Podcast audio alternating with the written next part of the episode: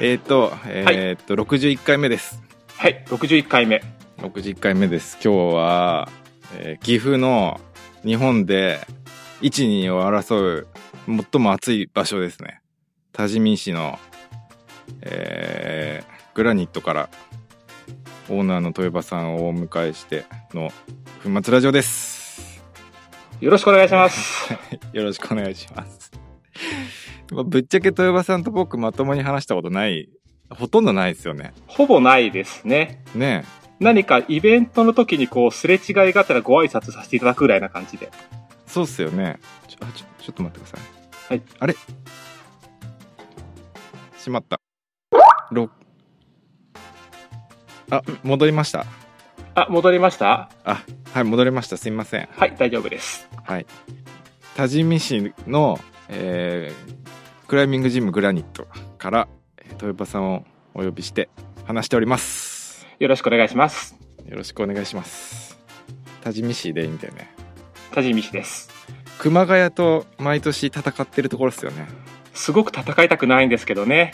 あの、熊谷さんととか、あの、熊谷さん甲府のえーピラニアさんとかとしのぎを削っておりますが、あ、甲府も暑いんですね。甲府も暑いですね。え誰一人競いたくないという。ー、あーやばいっすよね、夏の。しかも、あれじゃないですか。確かグラニットって2階2回です。 ?3 階はあるの3回ないです。じゃあ、あの、天井 天井の上は空です。やばいよね、それや。ばい。あの、バーと行ったことありますないですね。熊谷のね、もう、あの、2階建てで、2階すぐ上屋根なんですけど、すごく暑いでしょうね。いやもうね一回ねあの夏に感謝祭をやったんですよ うん。何に感謝してるんだろうっていう。もうねすごかったですよマジでこれ一人も倒れなかったの不思議あぐらい なんか言わんとすることはなんとなくわかりますが、まあ、あの、そうです一よ応ねエアコンが効くようにはしているので、最低限、まあ、こんなもんで勘弁してくださいっていう感じでやってます。でも密集度がさイベントとかで超こうなんていうのもう人だらけになったらエアコンなんて効かないでしょきっときっとそうでしょうね。いややばかったっすもうマジでまあ、そんなに人が混むことないので、えーのんびりとやってるから大丈夫なんですけ ども。 あそうですかはい。 ねもうジムのオーナーですもんねなっちゃいました。あれいいつからですかジムはえっ、と、これで間もなく6年目にええ突入なんですよ。 6年も経ちます6年も経っちゃうんですよ。自分でもびっくり。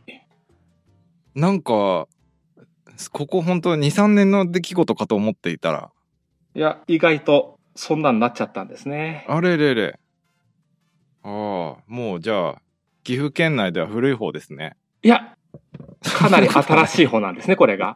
あそうなんだ適当に言ってんのバレちゃうじゃないですかええ、バレバレで申し訳ないんです けど、トップクラスに新しいジムなんですよ。そうなんだじゃあ岐阜は何そんなに増えてないってことですかここここ数数年年はは。そうですね。そんなに急激ではないですね。え一時期だってさすごい密密度だったじゃないですか岐阜県内のそうですね。その、えー岐阜県ジムラッシュの一番伸びてる時の一件かなって感じですね。へえじゃあほんと56年前567年ぐらい前がジムラッシュインギフだったわけですねまあ自分の中では第2次ラッシュかなっていう感じのイメージかおな。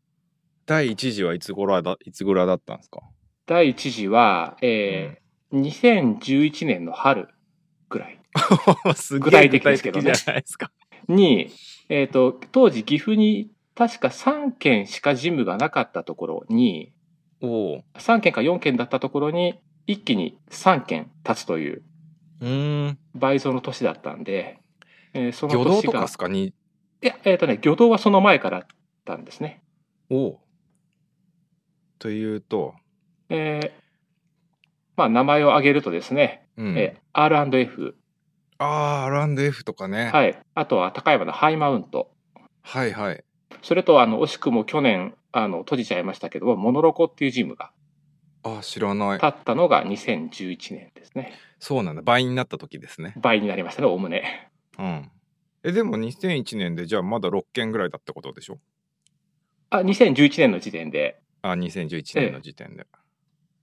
それが第2次でいっぱいになったってことそうですね、19ぐらいになったの かな。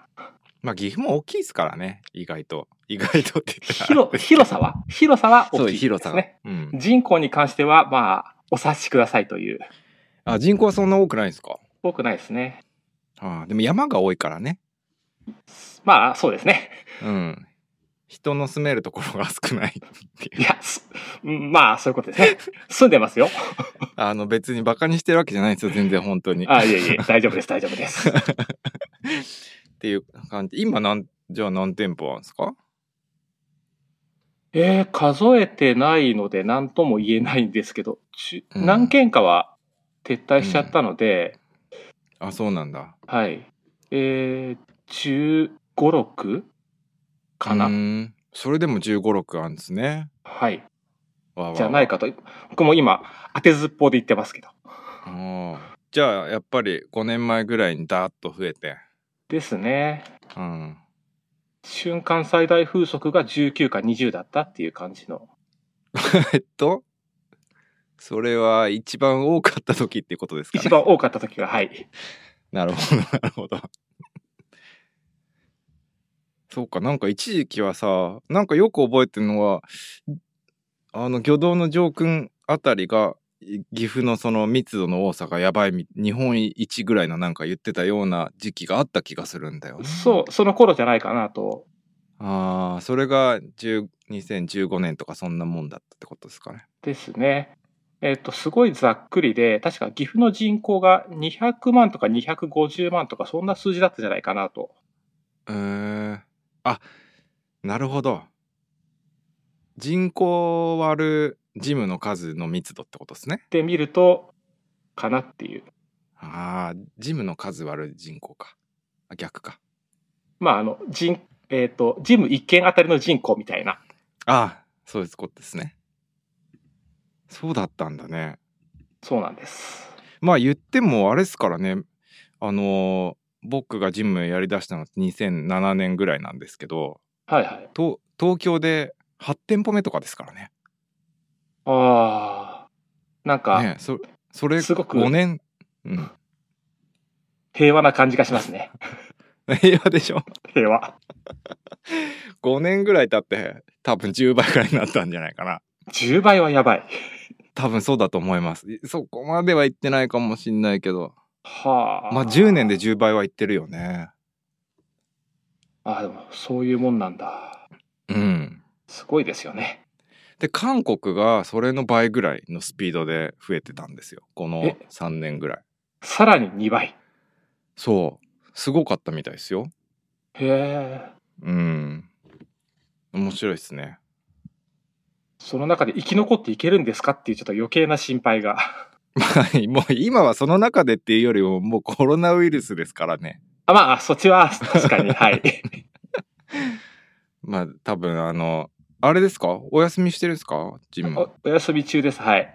ああ自粛的なねですね。ああれですか岐阜県も自粛要請みたいなのが出てるってことですか出てて、多分う全ん、店舗、今、自粛、営業休止してる形かなと。ああそうなんですねはい。ああじゃあ日々セットしたり だったはずなんだけども、意外とセットしてないという。あしてないん だ何か何してんこすかう、わちゃわちゃしちゃって て、飛び回ってるうちに時間だけ過ぎてるっていう。何を飛び回ってんですか自粛しなきゃいけない時にまあ、あの、資金繰りの話とか。ああなるほどねただ、それも、その、まあ、言ってしまえば、どういう段取りでどうすればいいかってわかんないから、調べて回ったり、聞いて回ったりしてるうちに時間だけ過ぎているみたいな。ああまあそれはあながち僕もあんまり違わないかなうんなんか突然、そね、こういう状況に放り込まれちゃうと、いかに自分が無知かって分かって、 うーんいや無知も何もこんだけなんか精度がパカパカ出てきてポコロコロ変わってくるとね結構しんどいっすよねまあ、そうですね。うーんなんか今だからやってることは他にあるんですかまあ、あの、トレーニング用のウッドホールド作れないかなと思って。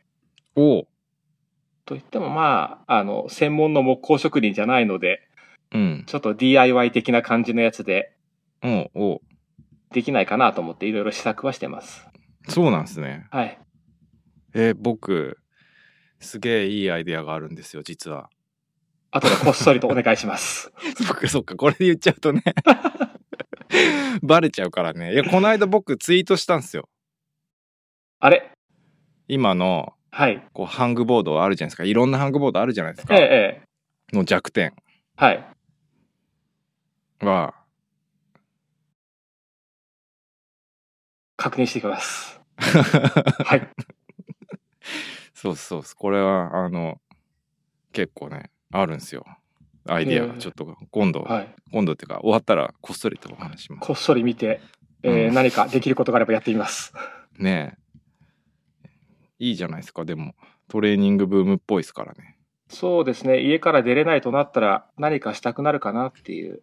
うんあの何でしたっけ最近だとヒデポンがあのロッキーのええあの何ですかサテライトミニあそうですそうですはい。サテライトミニプライベートウォールっていうんですかあれなんていうんだろうね、うんをなんか作ってもらって登ってるライブを中継してますけどねあげてますね。ねえプライベートウォールあれじゃないですか豊場さんなんかは昔作ったりしたんじゃないですかまあ、確かにその通りでして。ただ、 プライベートウォールって、すごく作ってて楽しくって。もうなんか凝ったことやって作って、ホールドつけて、うん3日登って飽きるという。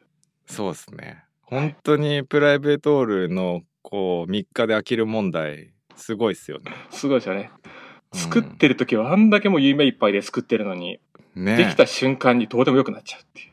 いや、そうなんですよ。マジで、俺も本当に、本当クライミング始めたての頃に家に作ったんですけどね。うんもう家の部屋の中に作ったんですけど。部屋の中にそれも。そう。めちゃくちゃ頑張って設計して、めちゃくちゃ頑張って作って、僕の多分初めての DIY だったんですけど、コンパネをこう縦に裂くのに全部ノコギリで切ったんですよ。すごい。すごいでしょ すごい。まだ22、3歳ぐらいでね。えーそうです。電動工具なしで壁を作ったんですけど。え、まあ。うんじゃあ止める時も釘打ちで。止めるときはね、なんかね、すげえ安い5000ぐらいのなんかあの電動ドリルであ止めましたね。さすがに。ええで、いやそれを作ってみんなで登ろうって言って、課題を3人ぐらいで作ったけど、まあ3日ですね。うんで、物置になりますよね。 物置にしてもちょっとこう狭い物置なんで使い勝手が悪い物置になってて。そうですね。頭ぶつけたりね。そうそうそうそいや、懐かしいっす。う。なりますね。懐かししいなっていうのを、こうなんか、ああいう、うんヒデポンのやつとかを見ながら、いいなぁと思う。いちょっといい。なと思ってますね。今はなんかほら、選択肢がないので他に。ですだね。から、ゆい、なんていうか、このプライベートウォールをちゃんとこうトレーニングとして登、強制的に登れる唯一のタイミングかなっていう。そうですね。それしかできないから、となれば、そうですね。プライベートウォールか、懸垂ボードかみたいな。ね。なかなかいい、そういうのに関しては貴重な時なのかもしれない。ですね。うん。まあ、す住んでる環境その他いろいろあるでしょうけどね。特に街中の方は。街中の人はもう、あれですよね。ビーストメーカーにお世話になる以外ないですね。ないですよね。ええでもハングボードもだってもうめちゃくちゃ種類あるんじゃないですか今ですよね。すごい、こう、マニアックなやつから、わかりやすいやつまでいろいろと。マニアックなやつって例えばなんですかえーっと、あれ、メーカーどこだったかなあの、イボルブで扱ってたやつで、あの、うんこう、エッジだけついてて、そのエッジが価値の、あの、価値みたいなエッジがついてて、うん。それが1ミリ刻みか2ミリ刻みみたいな感じで。マジはい。やべえっすね、それ。そえーなんてところのだろう気になる。う。えっと、ちょっと調べときます、また今度。あ、わかりました。ちょまだあったかなそれもしだったらう。ん。なんか、ただひたすらぶら下がるにしても、これだけストイックにやる道具もないなと思って。えー、そんなのあったんだ。はいえ、それちなみに木えっと、これは樹脂プラスチックですね。ああ。デトロイトとかじゃなくてですかデトロイトでではなくて、多分、どこだろうな、サーフェスフォークライミングとかその辺だったかもしれないですね。おおー。それは確かにマニアックすぎますね。ええこの間ね、僕ね、あれ買ったんです。アントワークス。またちょっっとマニアックな方向 へ。とでもマニアック。でなのも、かなあ、でも、でもないか。うん、意外とメジャーだと思うんですけど、うん。あそこアートワーク、そうあのうん家具っぽくていいですよね。何っぽいあ家具といってインテリアっぽいっていうんですかね。あーそうですねそうそうそうだからちょっと家につけるのにもいいかなと思って、え結構なんだかんだなんか意外とやってますねこれえほなんかあの組み替えれるんですよバーになったり、う。うん。なんかボールにしたりした普り通にハングボードにしたりできるんであの、ペグボード仕様のやつではなくて。ペグも後からつけるのはできるけど僕は持ってないんであ一応バーとスローパあはい。ーこれなんか意外とねバーがねやっぱり結構使えてうん。そうバーとあのなんですか普通の指はい。のやつをこうバーから指に移ってバーに戻ってみたいなの、うん。とかねやっぱなんりか、結構壁そうですねとついてるところからバーまでのそのなんですか間もそれなりにあって結構体横にしたりとかもできるんでねこれはや結構おすすめっぱあの、ぶら下がりっぱなしっていうのはあまりにもストイック感強いんで、ちょっとこう、動いてる感じがあった方が、やる気にもなるかなってのありますね。ねなんかいろんなこうトレーニングレシピなんつうんだろうもできるしねそうですね。うん、あとなんかこう器具をガチャンガチャン付け替えてるとそれだけでちょっとこうなんかギミック的にテンションが上がる感 ああ、なるほど。それもちょっとこう、軽いルートセット的な要素があるのかもしれない。うんあるかもしんないちょっと今日はこのセッティング行ってみようかみたいな。そうそうそうそういやこれなかなかちょっといいっすよあのビーストメーカーみたいなストイックさはないけどああ、まあ、うんああれのマニアックさはちょっとまた、そうですねあれねなんかやっぱアプリがいいじゃないですかね、すごいなんかシビアで、あのアプリまともにできたことないっていう、あーすげえむずいんすあのよメニューが。はい。 そうだから何もこうれほんってという。なんだっけなもう今あんまやってないんだけどなんだっけなみレベルがミドルとかだったかななんか中ぐらいのやつでもう自分のフルもうマックスなんで中ぐらいのやつより低めのやつでしかも時間もかなり3秒とか5秒とか短めにしてやってたた気がしますね。あうあなんか、本当に短時間ぶら下がって、数秒レストして、また短時間ぶら下がってみたいな。うんうんそうそうん。うまあでもあれを定期的に続けるとすすげえっすよもう全然落ちない、はうんあ。やっぱりトレーニンだグけどやる価値があるってことですね。いやあるけどやっぱり指とかちょっと負荷が高いんでね結構注意してやらないと厳しいかもしれないですね。うん。うんうん、なんか見方によっては、長期レストとして指だけを休ませた方がいいんじゃないかっていう考え方も、今でしょ今だからこそ。ねわか指る。強制レスト。いやでもね俺実は去年の末にすごい指を痛めてで初めてこうスーパー痛くなったんですよ指が。はい。で3ヶ月ぐらい休んだの3多分3月の頭か2月の終わりぐらいまでクライミングしてないんですよ。あ、じゃ3あ、暮れから月の終わりまるっと3ヶ月。まるっと3ヶ月ぐらいやってなくてでこれでもう今もう指全開でもうこれもう最高じゃんと思ってちょっと登ったらすぐ痛くなりましたよ ああ、完璧に治ってなかったと。うんいや、でもこれ完璧に治ることないんじゃないかなと思って、なんかちょっと思い出してきました。うん。でもなんか指ってこう、長期間休ませて戻ったぞと思ってそういう風に食べちゃうとすごいショック大きいような気は確かに。ね、ますねこんな3ヶ月返してくれよって思うよね。こんなことだったらもっと遊んでてよかったんだみたいな。いや、そうなんですよ。そうなんですよ。だから、なんか、や、か休むっていうよりは、やす、うまい休み方とうまい登り方を見つけるっていう方がやっぱ正しいのかなって気する。そうですね。負荷を強くするばっかがトレーニングじゃないと思うんで。ね。えですよね。やらないっていうのが回復なわけじゃないかもしれないですもんね。まあ軽く刺激を与えてる方が活性が上がってるから、治りも早いってこともあるかもしれないですそね。うですよね。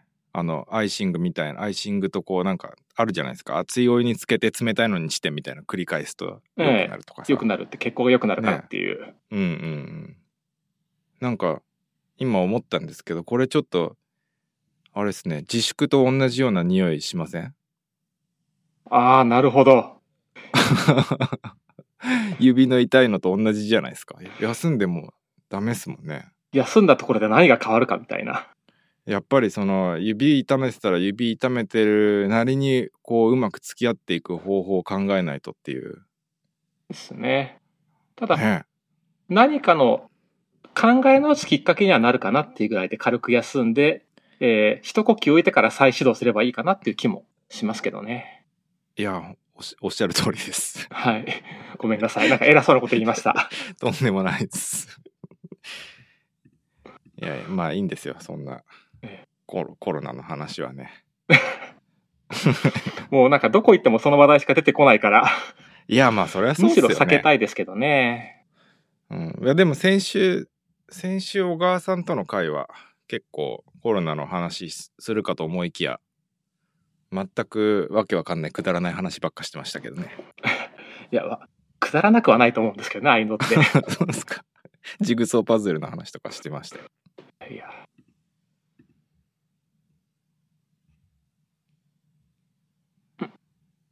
あ、途切れましたあ大丈夫ですあ復活しました大丈夫ですあごめんごめんなさい。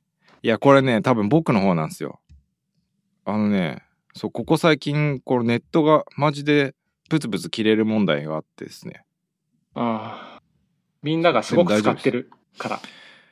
多分そうだと思うんですけどねええうん、でも大丈夫です大丈夫です。はい。はい。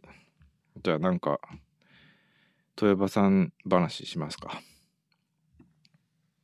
ええ何をお答えしていいか分かんないけど、してみましょうか。はい。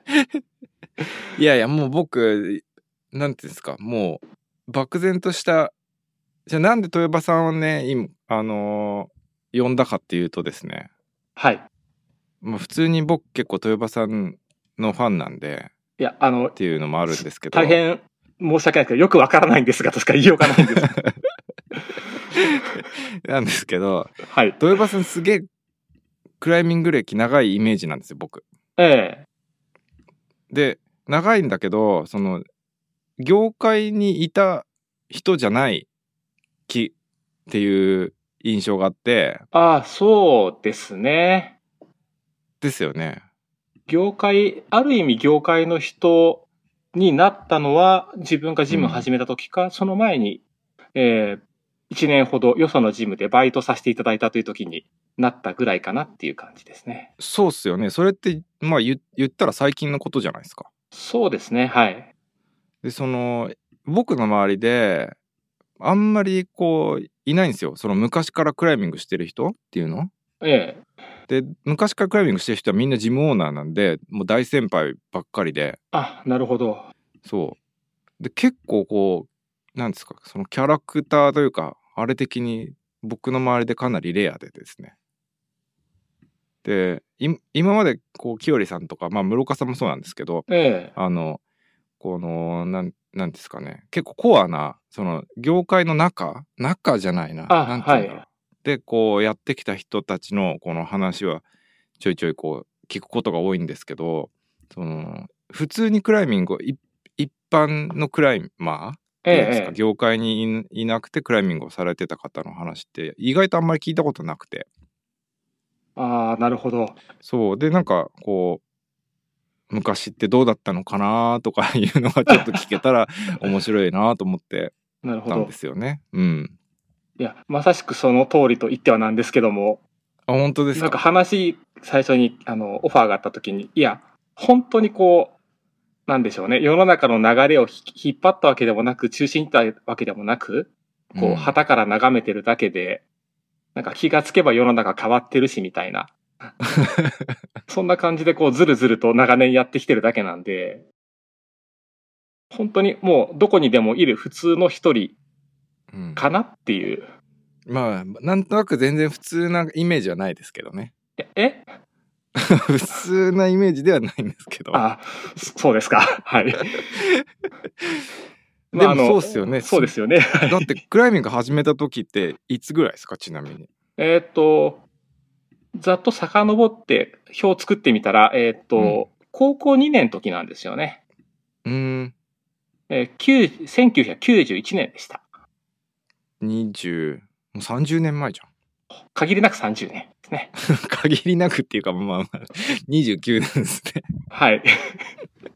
29年前ですよだって僕、ま15、6年ですもんクライミングして。 まあ、10年過ぎればまあ似たようなもんだっていうことで、いやそんなことはないですよ。ないかな。あれっすよね。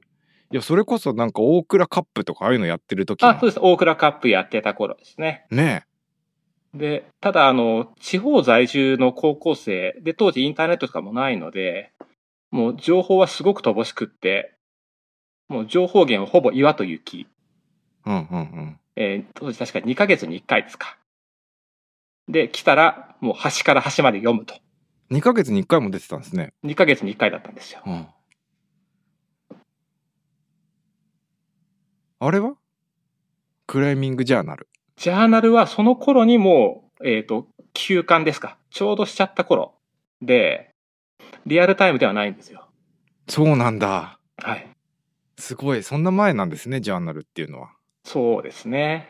えーえーじゃあもう岩雪を読んで、岩雪を読んで、え、その頃、もう岐阜にいらっしゃったんですかそうですね、その頃岐阜の、まあ、あの、高校の時はちょっと離れたところ、あの、飛騨高山の方に住ん、あの、寮に入ってやっていで。たうんうんので、で、クライミングはは、えっ、と、その辺の、あの、その辺のってやつですね、あの、地元の山岳会のおじさんに連れてってもらって、まあ、言ってしまえば、アルパインクライミングのトレーニングですね、うん、はいはの方向で入りました。。い。いわゆるゲレンデ的ないわゆるゲレンデ、まさしくゲレンデ。で、まああの、どちらかというとその現役パリパリの人じゃなくて、ちょっと一世代前の人が教えてくれてたんで、まあいきなりは、あの、まず、今時のフリークライミングとは程遠いやり方でしたね。やってえるーことちはなみにどんな感じなんですかえーっと、まず、えハーネスは、あの、今のレッグループタイプじゃなかったですね。っていうと、あの、ウィーランスのハーネスって腰に巻いて、なんかあの、後ろから待たないで回して、あの、引っ掛けるみたいな感じの、うんうん、うん。まあ、あの、足が輪っかになってないですね。うんうん。まあ、当時もレッグループタイプあったんですけども、これはそういうもんなんだって教えられて、それを買ってきちゃったっていう。へえ。で、ビレーはロープを肩に巻いて、 やるとすごい。まずはこれから覚えろと。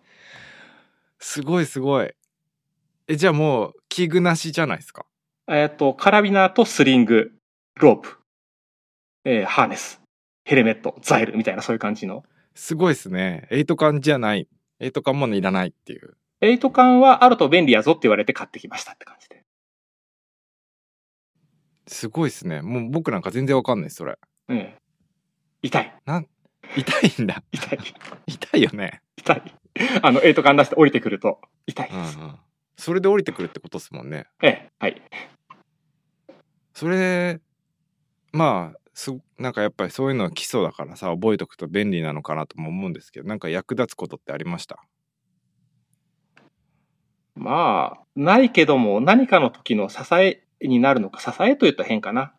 あの、最悪物をなくなってもロープ一本ありゃ帰ってこれるしみたいな、うーんそういう自分の中の最後の砦になるかなってのはありますね。うん、なんか素晴らしいっすね。いやそれだあのけ聞いて役に立ったことないですよ。いやいやそれが役に立ってるってことですもんねうん、どうなんでしょうね。うーんいやわかんないけどなんかこう基礎練と同じなのかなっていう気もするけどねなるほど。ただ、あれがなくてはできない、これがなくてはできないみたいなのじゃなくて、あるもので何かするっていうことについては、やっぱり教えられたかなって。うーん素晴らしいですね今のちょっとこの便利な世の中からするとねそうですね。そうかもしれない。でもそれが当たり前に、それを最初に刷り込まれちゃったんで、うん便利すぎることに対して違和感がある時もあるし、あ、便利っていいなって思う時もあるみたいな。あーちちなみにそのじゃあクライミングの中でなんかそういうのってあります便利すぎていまいちだなって思ったこととかってえーすごく飛躍しすぎちゃうかもしれないけども、あの、YouTube の関東動画を参考にするとか。なるほどあとはトポがないと登りに行けないとか。なるほどなんかこう刺さる刺さるものがありますねあの、ちょっとすごい尖ったものをいいかもしれないですけどもね。その、どこに行けば岩があるよとか、どこに車置いていいよっていう情報はすごく欲しいですよね。で、ただ、その岩にたどり着いた時に、ここのホールドを使ってここを登ると一級で、ここを使わずにこうやって登ったら初段でとかっていう情報を最初から吹き込まれちゃうっていうことにちょっとこう抵抗感があって。うーんそんな課題があるんですかねむしろあ、まあ、トポを見なきゃわかんない課題ってことですよね。ああ岩行ってみて、うわ、この岩かっこいいな、てっぺんまで登るのにどっから行きゃいいやろっていうのがやっぱり最初の印象にしたいので、なんか、なんかあの、 僕なんかはトポがあるのは当たり前、むしろ黒本で育ったんでね、あー当たり前なんですけど、逆になんか年々そういう、こう、トポのない、まあ、ただの岩で、自分がいいなと思うラインを登るっていうことの価値っていうのは、逆になんか上がってるような気もしないでもないですね。なんとなくこう、世の流れを見てると。逆に YouTube とかもいっぱいあってこう便利になっていってる方向もこう伸びてる反面っていう感じがある気がしますね。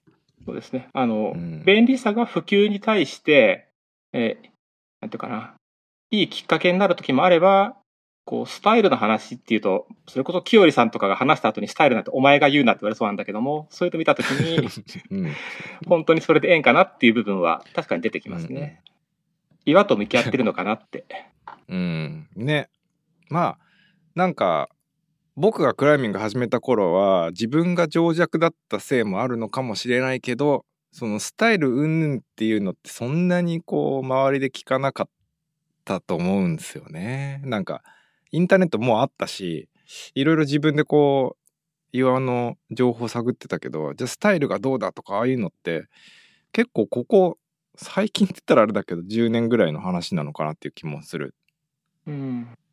どうなんですかそれも、その、まあ、話戻しちゃうと、自分自身がそういうスタイル気にするとか最前線の話は全然わかんなかったんで、ただ今になって思い出してみると、あの時言われてたことは、あこれだったんだっていうのがちょっとずつ見えてきてる。見えてきたというか気づいたというか、そういうことあるかなと思いますね。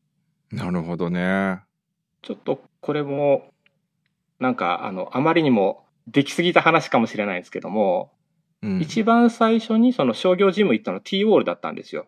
当時、武蔵富士山にあった。うんうん武蔵富士山に T ウォールがあったんですかえーっ、と、ありました。あ最初の T ウォール。えーとあれですね入間の入間店ですねイルマ店っていうんですかね、はい。うんうんうんはいはいはいはい武一蔵番富士山ね武最蔵初富士武蔵富士山の駅から歩いたと思うんだけどな。 まあ、その頃、あの、まあ、一番最初に行った時が、あえーっ、と、93年頃なんですよね。うんえーっ、と、草野さんとか、 まあ、あの、ウォールストリート、菅さんとか、その辺の方がよくいるっていう風で、すごい濃いところに飛び込んできたなって当時びっくりしてましたけど、うんその中であの、まあ、草野さんから、あの、見たけ素晴らしいからぜひ行くべきだよって、当時から勧められて、で、行ってみたはいいけど、トポも何もないから、よくわかんなくて、で、行ったけど、どこ登ればいいかよくわかりませんでしたって言ったら、でも岩あったのって言われて、あったでしょって言われて、ありましただったら。じゃあ一番、あの、素晴らしいと思うとこ登ればいいんだよみたいなこと言われて、うんうん。当時はなんか謎の発言だなと思ったけど、今思えば、まさしくその通りですという、ああ。ね、そんな感じですね。どうなんですか当時はやっぱりそういうこと言う人ってそんなにいなかったんですかいや、むしろ、いたかもしれない、いないかもしれないんだけども、今印象に残ってるのはそういうこと言われたことがたくさん残ってますね。あと、その話がまた、これもちょっと違うかもしれないですけども、ジムでの話なんですけども、そういう、まあ当時の濃い最前線にいた方が登ってるわけですよ、T ボール。そうだよね。ええまあ正直、ペイペイの自分、田舎からできた、来たばっかの自分は怖くて入っていけないんですよ。セッションに。なんで、後ろから見てると、君も登らなきゃみたいなこと言われて、いや、皆さんと同じように登れませんからって。でも登りたいんだろだったらこっち来なよみたいな感じで、 ええ登れるか登り、登れないかじゃなくて、登りたいか登りたくないかなんだよみたいなことを言われたことがあって、多分それそうサンチェさんなんです けど、おお。はい。グッときますね。ねえ。いでやー当時はもうちょっなんかかっこいいこと言ってるんだけどちょっと怖いしなみたいな感じ だったけど今思えば本当にビリビリくるなっていうのがあっとうてんまあでもだいぶ怖かったでしょうね。 正直怖かったですねえ。いやでもいやちょっとそれはちょっと鳥肌立つ感じですよもうそういうの。えまあでもそういうのをこうな見ず知らずの子に普通に言える空気感とかもやっぱりちょっと違ったのかなとも思うよねえ。そうですね周りにいたのうがんそのちょっと怖い人ばっかだったけどもすごいこう面倒見てくれてたんだなって今思うとねはいえ今と比べたらどうなんすかね うん僕らの勇気がないだけですかね。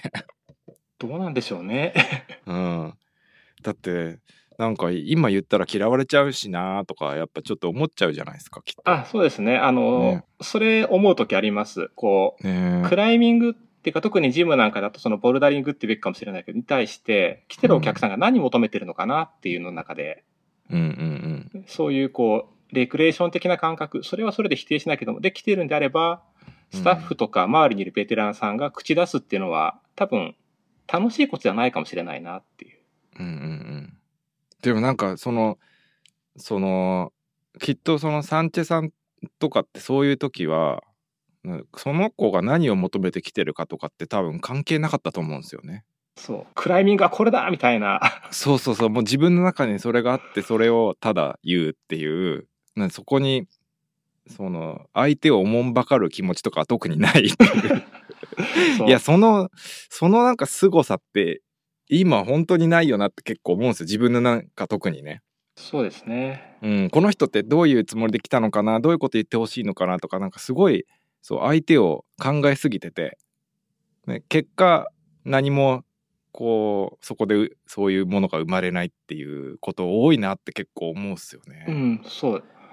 自分も、やっぱりジムやっててそう思うことは多いですね。うんある種こう、自分がそういう人たちから伝えられた、まあ伝えられたっていうほどにはなんか偉そうなこと言えないけども、うん感じ取ってきたクライミングが、まあクライミングってこんなもんだよっていう自分なりの表現をできる場所としてやりたいなっていうのはあった割には、大して自己表現してないなっていう、戒めになってる。すごくなってますね。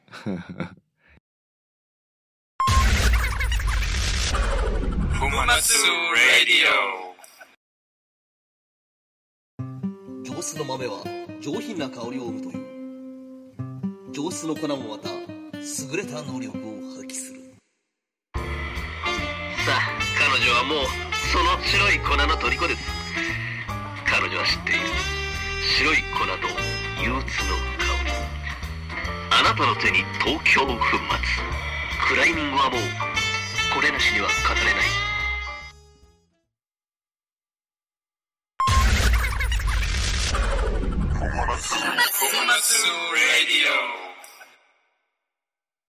もうイルイルマ店って言われたらもうイルマにティーウォールがあったのみたいな話ですからね。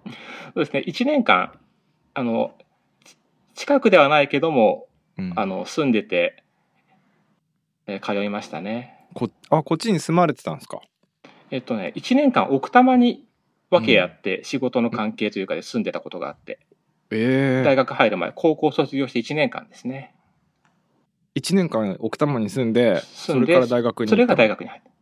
なんで、いきなり T ウォール、それもそのさっき言った、散々読み返してた岩と石とかに出てくる名前の人がそこら辺にいるっていう、まあ、そうっすよね小野堀さんにとそうっすよねっては、あの、もう、こう、口パクパクするしかないような状 況で、そうっすよね本当にはい。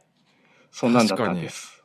今はねたあなんていうのそのえたとえ目の前にこう室井さんがいようが草野さんがいようが、ね、今のこう最近クライミング始めた人はもうわからないですもんねきっと、きっとわかんないと思う。うん、でも当時のその岩と雪をずそう。ーっと読み漁ってた人にとってはねアイドルみたいなもんですもんねアイドルもうアイドルがヒーローというか、ああヒヒーローですねレジェンドというべきか、いやねそうっすよねこの人かあの人かみたいな感じで。そう僕なんかは本当に室井さんを知ってからこうロクスノとかさあー岩雪を、岩雪は室井さんあんま見てないかなロクスノとかそうですね古いのはい読んでえーこの人ってこんなにすごかったのっていうあれですからねなるほど。うん失礼な話ですよねあ、でも、クライミングって結構そういうところがあって、それはそれで楽しいかなっていう。まあそうですね、えうえ。うなんかこう、バッティングセンターに行ったら、隣のブースでイチローがバット振ってるみたい な。そんなような感じがありそうで。うん、草野さんとかねいまだにあの東村山に普通に行けばいらっしゃいますからねあ、そうですか。いや多分そのイルマの当時から何も変わってないと思いますよそうですね。長年会ってないけども、きっとその場なんだろうなって。いやほんとそうですよ僕本当にあれですもんあの一人でこうなんて黙々と登ってる感じだともう草野さんがすぐ来てみんながやってる課題にすごい入れようとしてきますもんはあ。うん、 一人だって大丈夫みんなと一緒にやった方が楽しいよって言って、えあの来てくれますよ。え。そう。うん、そう。ただ、皆さん昔そう言ってくれたのに、とても入っていけなかったっていう、 まあそうでしょうね。レベル差がありすぎちゃって。レベル差もそうですけどやっぱ怖いっすよね。まあ、 でも、うん今思えばもったいないことしたなって。ああいやいやでもそれはそれでいい経験なんじゃないかなとか思っちゃいますけどね。僕もね初めてプロジェクト行った時でオープンしてすぐ行ったんですけどええ。ちょうど平山さんとか来てて。はい。でまだ全然あの平山さんとかあの面識も全然なかったんでもうすごいですよねあの小山田さんとか平山さんとかが奥の方でこうみんなでセッションしてるっていうのをえこうなんかうわーって感じですよね。 え。わーですよね。そうそうわーわーわーわーって言って 終わりみたいな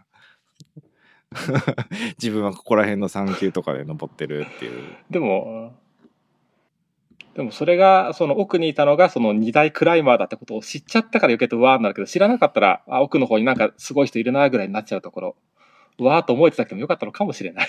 あそうそうそう僕で僕はねでも結構その経験がねあのなんか良くてなんかこうなんですかね別にこう糧になってるわけとかそういうわけでもないんだけどなんかすげえいい経験だった気がするんですよねああいうこう俯瞰して有名な人たちがこうワイワイ遊んで登ってるのを見れるっていう。うんなんかあなんかやってることは多分ものすごいんだけどその実際のところこの楽しんでる感じはあんまりこう変わらないなっていう、はうん、 まあよくわかんないけどあ、 でもやっぱりこう、すごいものを直に見る機会っていうのは、やっぱあるといいかなと思いますね。いやでも僕はもうほんと凄さなんてわからなかったですねあの時でも後になってみるとすごかったなうんみたいな、ないかな。いやナイスナイスナイスかなんてだって持ってるホールドがどのくらい悪いかとかもわかんないですもん ただからただもうなんていうんですかあのパソコンでワールドカップ見るような感じですよねああ、なるほど。 うん。わーみたいな。わーわーわーわーで終わり。って感じですかねすごすぎてわかんないっていう。そうそうっすいやいいっすねイイルマのディオールなんて結構僕のクライミングのあの教えていただいた方々みんなディオールのイルマで登ってたような方なんでああ、やっぱり、うんあそこしかなかったから、その世代の人はみんなあそこにいたんだろうなって感じは、まあもちろんありそまうすけど、ね。ですよ。ねあとほら僕のあのジム始めた時武蔵村山だったんで、はい。でその当時は武蔵村山からその入間方面って一つもジムなかったんですよでああこうみんな B パンプの国分寺に行っててはい。でそれが国分寺の B パンプが潰れちゃったのかな移転、は移転いやその前のタイミングかなでもそれでなんかまあ近くになんかジムできたらしいよって言って結構来てくれるようになってで僕があまりにもどうしようもないんでみんなこう気にかけ て厳しくしていただいたっていう感じですかね。えーそういう歴史が。そうそうっす。ええまああんまりお名前を出すのはあれなんで あれなんですけ ど、ええ怖い人たちにあの夜中まで「もうお前の足の使い方がなっとらん!」って言 って「もうもかしも買ってこい!」って説教されて 一応僕一応ここの店主なんですけどみたいな感じなんですけどね。もうでも昔の人ってある意味、この怖いと熱いの水準が比例関係にあったかなっていう。 そうっすね。まあ今今でも多分いますよねそういう方は。うん、探せばいるかな、どっかに。どっかに行ったりするかもしれないけど、この辺りって割とそんなに、うん、ああ、でもいるかな。 いますよねやっぱね。うん、いますね。ちょっとあの出会う確率が減ったぐらいでね、そうですね。うん、だって僕らの世代だって僕もう40近いんですけどはい。もう40近いってなったらその当時のその怖かった人たちなんてみんな多分30代半ばとか前半とかじゃないですか。ということはそうです、ね、もうすでに自分はその当時のその彼らより年が上なわけですよね。うん。なのにその厳しさのもう気の字もないもんね。ただそういうのって、こう、怖い人というか厳しい人に育てられちゃうと、いつまで経ってもこう自分が下っ端というか、 小僧扱いされたまんまにな育っちゃってるみたいな感じがして。 あー確かに。だから未だにもう自分ももう40も中ぐらいになってるのに、うんそう当時の先輩に会うと頭上がんないというか、いや合わなくてもそうじゃないですか、まあ登ってたり何かことあるごとにまあこう、そ思のい出しちゃって人たちのこうああの人たちだったらもっとこうしてるだろうなとか言って自分はまだ まだもう甘いなとかそう。そあそれだけになんかこう何やってても、こう、後ろ向きになるわけじゃないけども怖くって、ーうんうんこれでいいのかなっていうのを常にこう疑問に思っちゃうみたいな。うんうーんいやもう超よくわかりますええあの、ラジオで時々こう、ね、あの、え三尾さんが話しているところでか伺うと、ええなんかセットしてるとこう、背後霊のようにいる人がいるとかね。あいますよもう本当にね、僕もうセットしてようがクライミングしてようがちょっとハングボードにぶら下がってようがもう常に背後に室岡翔吾がいるんでね。いやもう本当にねすごいっすよねあのこれは多分何人かでしか分かってもらえないと思うんですけど多分そういう感じなんでしょうねその昔の先輩とかと同じ感じなのかな、もしかしたら。 なんでその、日頃、いつも、さすがにそこまでフルタイムでは意識してないけども、何かの時にふっとこう、うん自分より、あの、スキルとかレベルとか上の人がやってることを思い出すと、この程度じゃダメだなっていうふうに、 いろんなことに対しそうてとっすよか、ねものに対して思っちゃいますね。 いやそうなんですよね。いやーまあありがたいことですけどね。でもプレッシャーだな、相変わらずっていうか。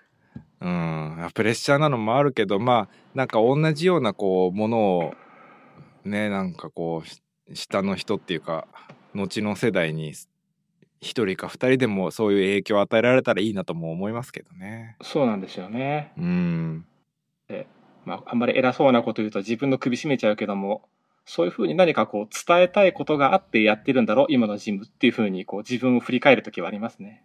いやいやほんとその通りだと思いますよ。ただできてるって言われたらごめんなさいとしか言いようがなくて。うん、まあでもやっぱりなんていうんですかそういうふうに近近づけていきたいって言って日々やるっていうこと以外に道はないですからね。うんうん、まあ、結果理解してもらえることはあんまりないのかもしれないけども、やっぱりやれるだけはやっときたいかなって。でもあれじゃないですかやっぱこうな何クライミング楽しそうだなって言ってこうジムに初めていらっしゃるこうお客さんとかでもこうやっぱ豊場さんの昔話とかを聞いててちょっとこうだんだんこうクライマーっぽくなっていったりするじゃないですかやっぱり。 いや、なかなかそういうフリートーク時間があんまなかったりするんで、そうなんだ。ないですね。でも一人か二人ぐらいはやっぱきっといると思うんですよ。いやどのジジムも。多少はいるかもしれないぐらいな感じで。うんうんうん。でも一人二人いたら結構なんか役目としてはいいのかなっていう気ししちゃいますけどねそう。ですね。まあ、一人のことなんで一人に伝わればとりあえずプラマイゼロかなってことで、 そうですね。絶やさないようにね。絶やさないって意味では。うんうんうんうん。2年ぐらいしか進んでないですけ ど2年。あ、本当だ。そういう意味では。はい僕確かに2年でしたね。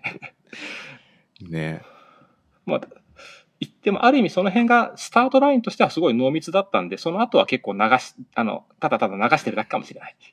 それからあれですかあの入間でそうやって登ることがあってその後はまた岐阜に戻られたんですかえっと、いイルマ、あの、その後は東京の方で、えっと、都内の方の大学に通ってて、で、その頃に、まあ、あの、先ほどから話題になってる室岡と出会うことがあったりとか、ああそうなんですね、ええあ大のコン学生の時にですねあとコンペも、まあ、あの、ちょこっと参加させてもらってたりとか、いろんな経験をさせてもらいましたね。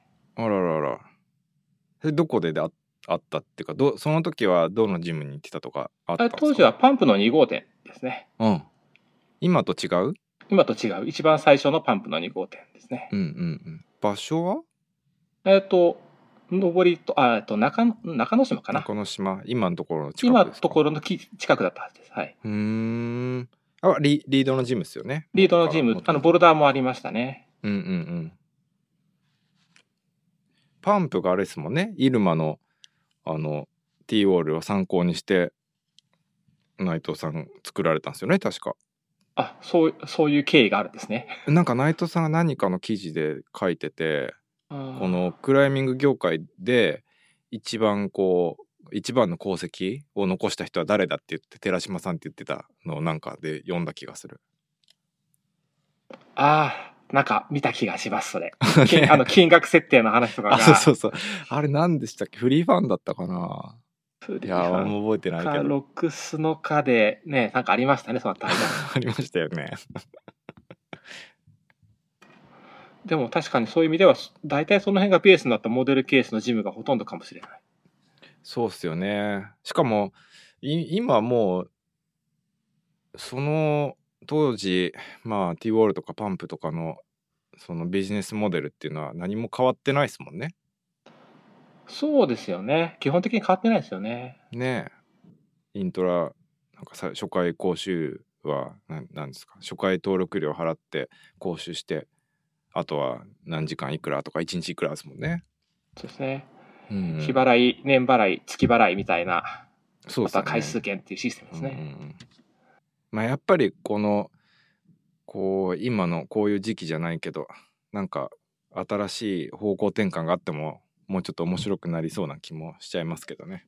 そうですね。その辺はやっぱりそういうビジネスモデルとして、うん、あの、俯瞰して見れる人が何か見つけてくるんだろうな、みたい な。それは自分ではないぐらいの感じで思っちゃってるんで。どうどうなんですか ね。まあいろんな可能性があると思いますけどね。いや逆に言うとだから豊場さんみたいなあの方は結構レアだと思うんですよ。あのジムオーナーとかでも。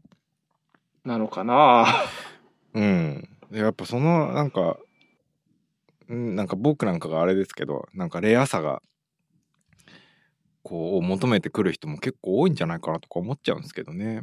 うんそれはやっぱりその、業界内コアに見てるからこそそう感じるのかもしれなくて、そうじゃない目でしれっと流してみると、まああの、地方でやってる地味なジムの一件みたいな感じにいや、そんなことないですよ。 いや、どうなんだろうな。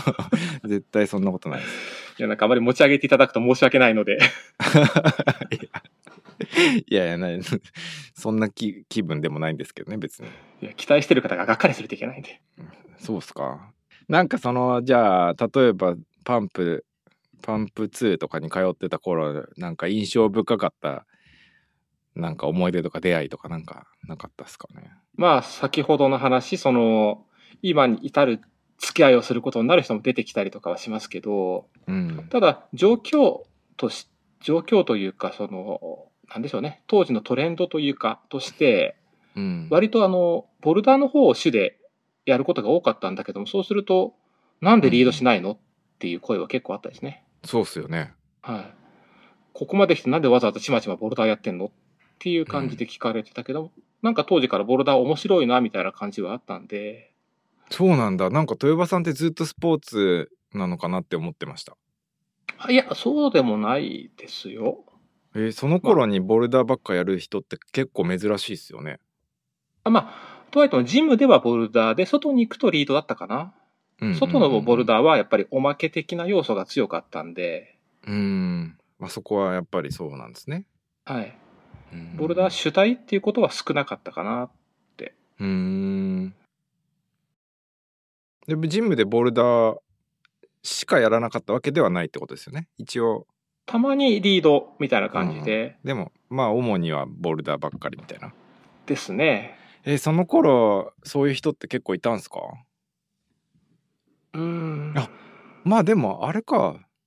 95年とか2000年前ってことですもんね。そうですね。なんで一応、一部コアな人はやってたかもしれないし、あの、まあ、歴史の話をすると、いわ、えっと、いわゆると雪の最終号ですよね。あれで、あの、草野さんが石の人の、あの、執筆というか、あの、記事書いてみるんで、そういう世界もあるんだなって、あれ95年とか6年とかでしたっけ多分、94年ぐらいじゃないかな。うーん。わあ、すごいね。で、あれですね、フリーファンでも、きよりさんがボルダーナウやったりとか。そうですね。コアな人がボルダーをやり始めてるって感じのイメージは、あその頃かもしれないですね。あ。ああ。すごいっすね。そうですね。ただ、当時まだあの、マットとかまずなかったんで、あんまり。うん。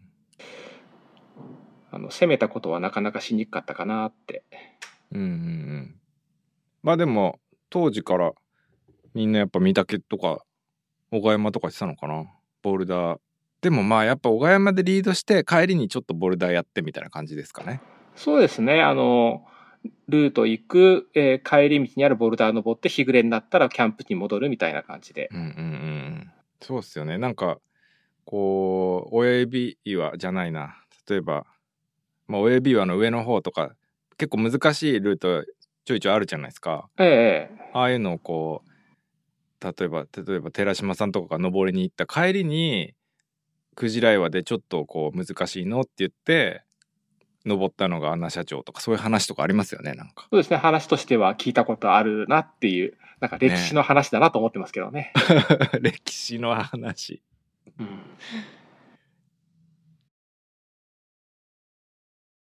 そういう時ですもんねそうですね。うん。そういうジム、例えばボルダーの、その、課題とか、ホールドとかってどんな感じだったんですか、当時って。えジムの、うん。えっ、ジムと、ホールドもさすがに増え始めてたのかなって感じはありますよね。と言っても今ほどじゃないにしても。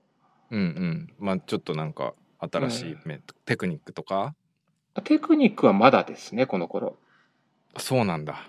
えっ、と、まあ、ばざっとのイメージで、最初 T オール行った頃が、あの、クリフホールドがちょっとあったかな。あとはあの、おうおうホッチホールドはいはい。とか、その辺が主になってて、あと手ごねも結構あったかなってイメージあでー。じゃあまだやっぱ輸入っていうよりは自分たちでっていう、作ったそホーうルでドとすかってねなん。で、えっ、と、パンプに行くと、輸入のホールドもちょいちょいあったかなと思うんですね。うん。ストーンエイジとか、ストレージあったかなまだちょっと新しいか。メトリウスとかその、あと。ああ、そっか、メトリウス・フランクそうリでンとすかっねす。かメトリウスと、あとフランクリンとか、そんな感じですね。うんうんあとはいどやーこだったかなうんうん。いいっすね、いいっすね。こういう話あんまり、このポッドキャストでしたことないかもしれなあ、い、そうです。か。そうか、まだテクニックがないっていう、ねまだですね。で、あの、自分の中、あ、でも、プッシャーがそろそろ入ってきてますね。ああの、ペタあ。ンペタンのやつそうっすが。ね。95年、6年ぐらい。そんなもんですうね。んうん。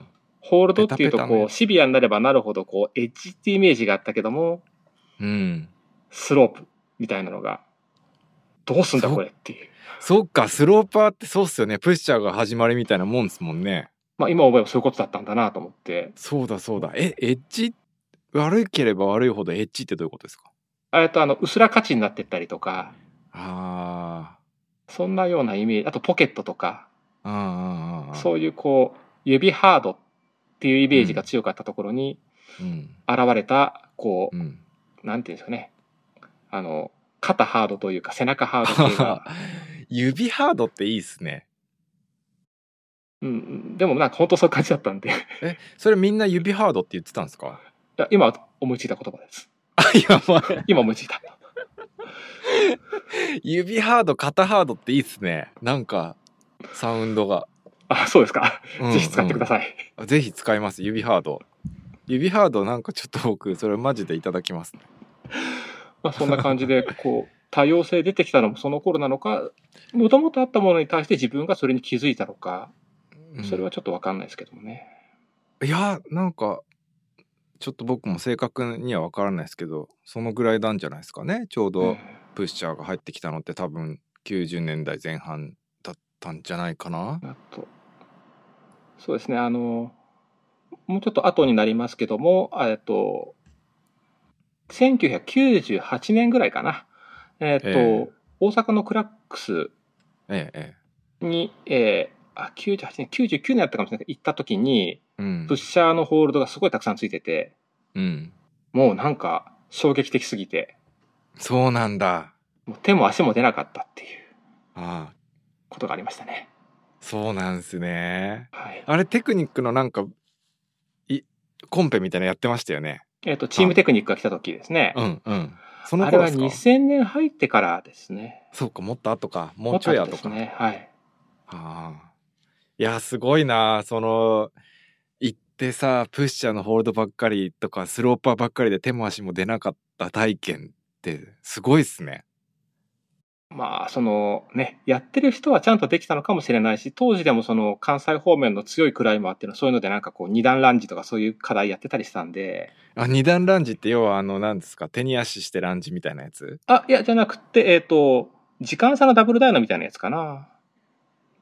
とか、そんなような動きをしてたと思うんで、うーん。何なんだこの集団はって。ああ、そうなんですね。えすごいね。えまあ、今思えばすごい人がいたんだなって。ああ。なんかほら、清里さんとかに、その、その当時の話を、こう、よく、やっぱ前からいろんなこと聞かされ、聞かされて た。いや、き聞かさせていただいてたんですけど、ええやっぱこう、それをやってる人のが、クライマー側からの話って今多分僕初めて聞いたんで、あ、なるほど。あなんかそう、やっとなんかこう想像できたっていうか、あそれ随分衝撃的ですよね。ー、例えば衝撃的、ですね。あのほらトンデが来てでこうトンデ流のセットの仕方みたいのをこう学んだ時のこう衝撃に近いような感じありますよね。ああ、なるほど。確かに視点が全然違うから、同じもの指してても違うかもしれないし。そうなんですよ彼例えばトンデが来てやってたことはトンマントルとかああいうのって彼にとってはすごい優しかったはずなんですよね当時うは多分。ん。だけど僕らにとってはもうめちゃくちゃ難しいっていうかうん。繊細さの方向がちょっと違ったかなって感じはそうっすあよりますね。ね。あの時もあれあの時周辺で僕多分豊場さんに初めて会った気がしますね。あ、そう。えーっとね、えーっと、いや、実は2回目なんです、あれ。あれ1回目は何ですか 1回目は僕、マーブーンに登りに行ってます。そうなん ですね。はい。それ、それはそれはこう申し訳ないです。いや、絶対わかんないと思う し。うん。何の時だったかな冬に行ってて、あうん。そうだ、ちょっと知り合いの結婚式に行って、その帰りに、うん。えー寄ったんですね。靴だけ持ってうんて。え、どこ、ど、いえ、どっちのですかえっとね、今のお店、今のお店って言っていいのかな今、あ今のの方ね。移行してからの方ですね。あれ、その前じゃなかったですかトンデの講習会って。えっとあ、ね、違うかトなンテの講習会僕は、えっと、ライムで、ライムストーンで受けてるんですよね。そうっすよね。その時いましたっけいまし、いや、いない。 ?2 回目のライムストーンの時で、で、その後に、えっと、どっちが先でしたっけえっ、と、マーブーで講習会2回行ってるんですよね。1回はトンデの時で、1回はマニュの時。ああ。あれいや、でもね、僕なんかライムストーンでお会いした気がするんですよね。あじゃあ、ひょっとしたらトンデがいるからって言って、あの、顔を出してる時うにん会ってるのかもしれないですね。あ、かもしんないですね。うん。あじゃあやっやっぱでもその辺が最初ですよきっとその僕辺はが豊場さんの存在を知ったのはそこが、あ、そうでしたか。うん、最初だと思います初めてのトンデが日本に来た時なんですよあれはじ、うん、初めてライムストーンのはい。合宿っていうかそうであの時に一番最初の時に手が空いてたら手伝ってってあのライムストーンの菊池さんに呼んでいただいてはい。でちょうど英語が喋れるのが僕だしかいなかったのかなだからなんかトンデといろいろこう話をしなきゃいけなくてああ、じゃあ通訳してもらってたのかな。あーで英も語ね全くダメだから。いやでも多分そんなにこう前に出てないんで多分ライムストーンの時は僕は多分後ろで見てたとかあそうですか。なんかそういう感じだと思いますけどねああでもあのライムストーンはすごい自分の中で転換になったなって。ねえなんかやっぱああいうこう転換期みたいなのありますよね多分プッシュプッシャーもそういう日本では結構そういう役割世界的にだった感じしますよねホールドだけどですね。ホールドって意味ではやっぱりプッシャーとテクニックうんのホールドは変えたなっていう感じがありますね。いろんなこと。ねえいやすげえですねなんかこのそれを登ってる側の人の話っていうのはやっぱ面白いですねやっぱそういうもんですか。うんいや面白いっすよ自分なんかだってねもう始めた時には全て揃ってる状態だったわけですからね何かちょっと例えが違うかもしれないけど、こう歴史の話の中で、例えば、その、今でもあるせあの戦争やなんかの話なんかで、その司令官とかそう偉い人の話は残ってるけども、戦場にいた兵士の話は残ってないみたいな。うんそっちの兵あのさ兵士の話みたいな、その他大勢の人の話かもしれないですね。うん、いやその方がでもやっぱりあれですよねなんかその時の感覚っていうのは伝わってくる気がしますけどねそうですね感覚はあるけども、大きな流れを捉えることはできてなかったみたいな。 だってそこまで目いかないから。それはまたあれですもんねいや今の人からしたら逆にこうコーディネーションとかももうすでにあるわけじゃないですか、ですよね。うん、コーディネーションなんてその言葉自体もね全然なかったですからねそうですね。壁ドンとか言ってましたもんね 壁ドンとかなんか、あとは、なんだっけ。走り幅跳びと かそんなこと言ってたっ け言わなかったかな。あサスケとかねまあサスケは今でも言うのかあなさサスケ風とか、サスケ風とかねあとは瞬間芸とか。うんうんうんまたちょっと違うかそうするとプッシャーとかのその波とまたちょっと違うですねも、ものっていうのと技術っていうのはやっぱ違うかな。ねだってスローパーがなかったなんて信じられないですよねなかったわけではないと思うんですよ。あそうなんですかあの、指の引っかかりがないホールドっていう意味においては、うん外外形形ししててるってい出るう、ものはあったはずだし、うんうん、ない、えっ、と、今思えばないわけないよねっていう。うんうんで岩を模してトレーニングしてたんだから、そうねすべてが価値なわけではないので、ただ、あそこまで露骨に、ツルツル丸々のものはなかったかもしれない。あがあったとしてももう手も足も出なかったから、避けてるから記憶に残ってないか。あ。ああ。いや、でも、そんなことはないと思いますよ。やっぱあの、プッシャーのスローパーの話はやっぱ僕よく聞きますもんね。多分、きよりさんからだと思うんですけど。ええ。うんうん。すごいよね。すごいと思います。うん、あれうは、んなるほどって感じで。うんうんうんうんいやまだそういうイノベーションは残ってるかもしれないですねもしかしたら、ですね。まあ、あの、手元にあるホールドの古いものってそんなにないんで、なんとも言えないですけど、改めて思い出してみると、価値、ピンチ、ガバ、あとはポッケとかはあっても、本当にこう、外形してるものを押さえつけるホールドってあんまないかもしれないですね。うん、あの棚はあるけども、あの、そのまま垂れてはいないみたいな。うんうんうんうんいやいいっすね今となってはだってもうそういうスローパーとかもうすすでにこうもう古めかしいですもんね、うん。そうですね。うあの、純スローパーって言えばいいのかな。こう、シンプルに丸いスローパーみたいな。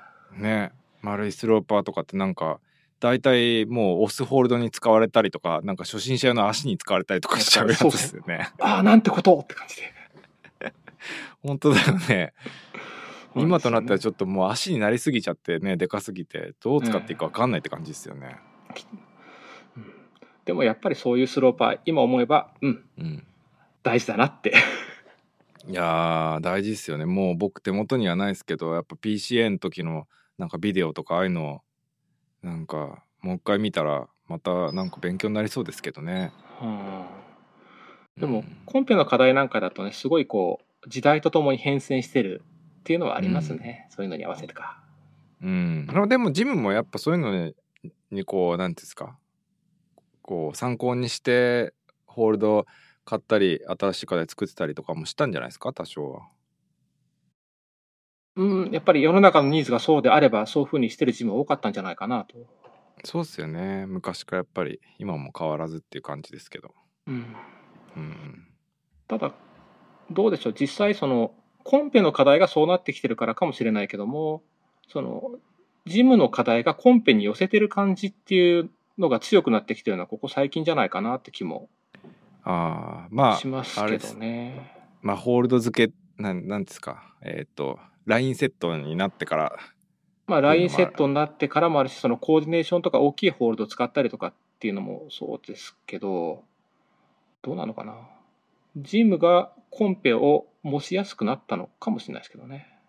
そうっすよねまあなん自由度がやっぱり上がってるんでねえうんうん何でもやりやすいっていうのはあるしまあでもどうなんすかねいろいろ変えていろいろ作ってやった方が人のお客さんにとってはなんか喜んでもらえる的なのもやっぱりあるんじゃないかなと思いますけどね。そうですね。やっぱり、インパクトがあれば、あれやってみたいってことになるし、らしきことができる雰囲気っていうのは、やっぱり、喜ばれるのかなと思うときはありますね。うん、そういうのやるんですか稀に、あまりに、 稀に。うん、でもそう考えるとそうっすよね豊場さん飛んでのもマニのも参加してるって結構レアじゃないですか。え、そうなんですか2つとも参加してる人っていたのかなえけいないですかね。言ったら玄ちゃんと僕ぐらいじゃないですかねああ。あの、まあ、そちら方面の方は、そうかもしれない。あの、岡野くんとか。そうっすねでも受けてる人多分多分重なってないと思うんだよななんとなくあーちゃんと覚えてないけどとかでもまあついていけなかった部分もあるけどもやるたびに何かいい勉強させてもらったな ーってあそうっすかなんか僕ねそうですねもう豊場さんがもうすげえ頑張ってねジムのあのー入り口の雪かきをしてくれたことがすげえ覚えてるんですけど大雪でしたねすっげえ雪だったっすよねそう人来るかどうかってすごい不安のうんなんかもうすごいもう豊場さんといえばもう雪かきしてる人っていうイメージあの 雪雪かきしてた人はいい人だったねみたいな イメージでいえいえすいません いえいえ、田舎の人間そういうこと結構慣れてるんで。あ、そうですか。いやいやいや。来て、ちょっと僕、あの、はい今。日これから郵便局に行かなきゃいけなくてですあね、。お仕事が。そうなんです。ちょっと、はいえーっと、まだ、あのー豊場さんのクライミングライフの半分ぐらいで終わっちゃったんですけど。いや、まあ、この辺でい十分じゃないでしょうか。十分ですかでもないのかなや、いこれ結構、結構僕聞いてる人これすげえ楽しかったと思うんですけど、どうなんですかねいや、なんか、うん。見方によっては、ただのあの、酔っ払いが昔語りしてるだけじゃないかっていう。いや、それ結構聞きたいところだと思ってるんですけどね。僕は結構楽しかったんで。あ、そうですか。しかも多分、多分ですけど、これ、あの、ポッドキャスト聞いてる方って、多分はい僕よりクライミング歴が浅い人が多いと思うんですよ。はい。だから、もう、なんですか、聞けない話ばっかりだったと思うんで。ちょっとレアな話になれたかなって感じいで。や、いや、慣れたと思います。はいこれ、次は、これさ、豊場さんいっぱい質問もらって答える形式楽しいかもしれないですね。 いやそれこそ答えれないことが多すぎる問題が発生するかもしれない。そうかないやいやでもまたちょっと機会を見つけてお願いしますそうですね。うん、また機会があれば、ぜひよろしくお願いします。あぜひぜひはいじゃあ今日はちょっとこんなところではい。はいじゃあありがとうございました豊場さんでしたありがとうございました。はいまたお願いします